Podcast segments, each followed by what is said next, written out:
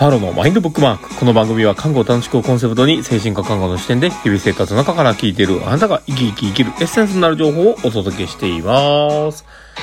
はい。ということで、えー、今日もですね、収録の方を始めております。皆さんどうお過ごしでしょうかいや、今日は金曜日ということで、まあ、俗に言う花金と言われるようなね、金曜日でございます。で、えー、僕はですね、実は、あのー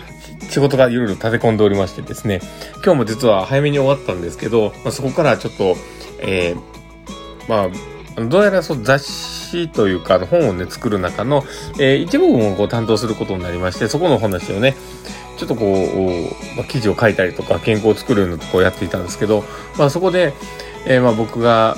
あの、僕ね、あんまりこういうのをね、やったことがなくて、えー、今回、こう、まあ、本作りみたいなものをこうさせていただいて、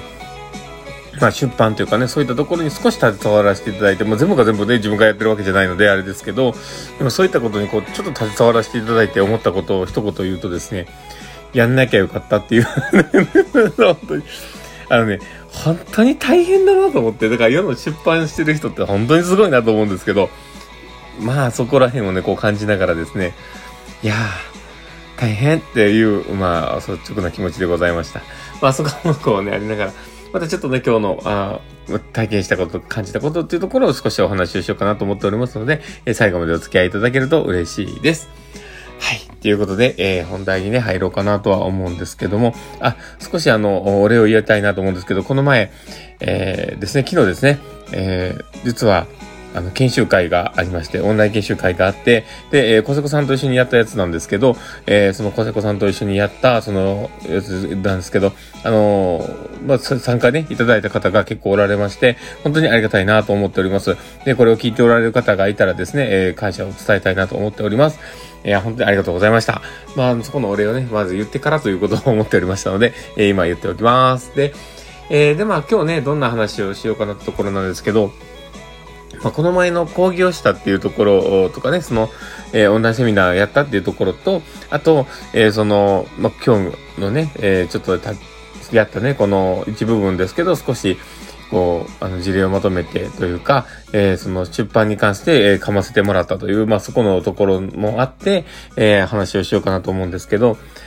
でもこの、僕ら比較的そういうね、機会をいただいてて本当にありがたいなとは思うんですけど、えー、出版、出版とかいうかね、そういう、え、原稿にしろ、えー、あと、その、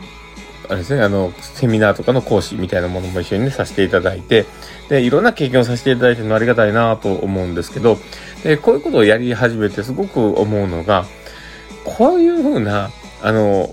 講義をするなり、そこで事例をまとめるなり、こういうことはね、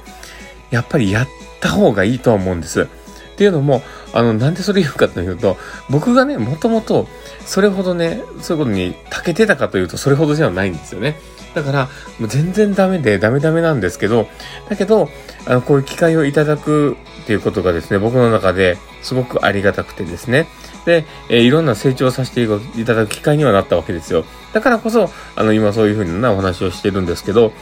で、まあ、この、ま、なんでこの話をね、してるかというと、やっぱり、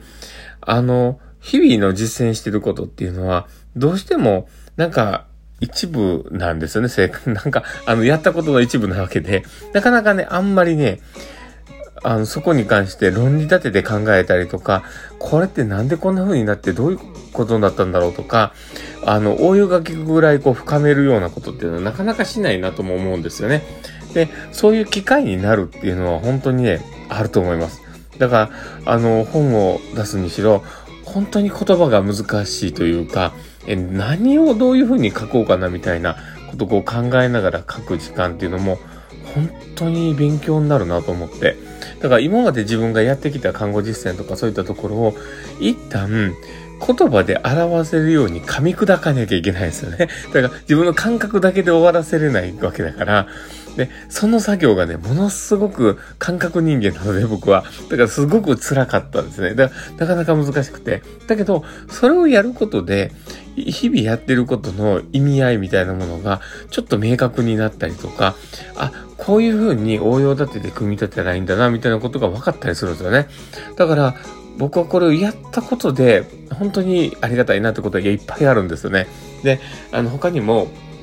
まあ、その講義とかもね、させていただいたりとか、ケースをまとめるみたいなことを、えさせていただくときに、やっぱ人に伝えなきゃいけないっていうのが大前提なわけですよ。だから、あの、相手に伝わるようなパッケージングをするというか、えそういうことをこう考えたときに、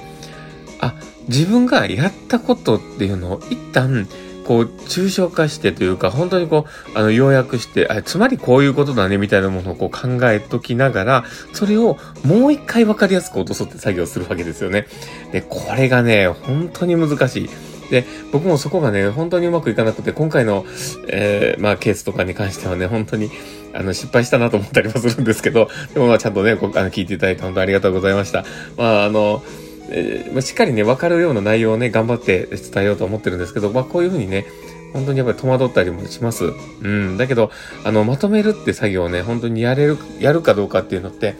本当に、あの、普通にね、仕事をしてる分にはね、あんまりね、やらないというか、それをやるのだったら少しゆっくりしたいなみたいなところでやっぱりね、人って思ったりするわけですよね。うん、だから、そういうことをね、えー、改めてこう、やらなければいけないことがあるからこそ、まあ、させてもらってるということを考えたときに、本当にありがたいなって思うんですよね。で、これがなかったら僕ね、成長しなかったと思うんですよね。だから、本当にありがたいなと。小坂さんに足を向けて寝れないなと思ったりするんですけど、だけど本当にいい機会をね、いただいて、えー、まあ、勉強の機会をね、させていただきました。どうもありがとうございます。まあ、なので、えー、まあ、ちょっと今回ね、伝えたかったこととしては、普段やってることを、一旦、自分の中で論理的に、えー、まあ、これってつまりこういうこと、ああいうこと、みたいなことをまとめて、わかりやすく、自分でもっとこうよっていう話なんですよね。うん、だからそのためにも、ちょっとこう、そういう機会を活用したりとかね、そういうこともやりながらやってみてください。ということで、えー、今日の放送はこれで終わるかなと思っております。えー、この放送を聞いて面白かったな、楽しかった、ななるほどなと思う方がいたら、ぜひフォローいただけたら嬉しいです。で、あとですね、もしよければ、リアクションもいっぱい残してもらえると、パールさんめちゃめちゃ喜びますので、どうぞよろしくお願いします。で、あとですね、もしよければ、あの、グッズの方とかも売っておりますので、もしよければクリックしてみてください。あの、ちょっと気になる言葉があれば、えー、なんか買ってもらえたら嬉しいなと思ってます。ということで、今日の放送はこれで終わるかなと思っております。この放送を聞いたあなたがですね、明日も素敵な日になりますようにっていうところで、ではまた明日もきっと好きな日になりますよ。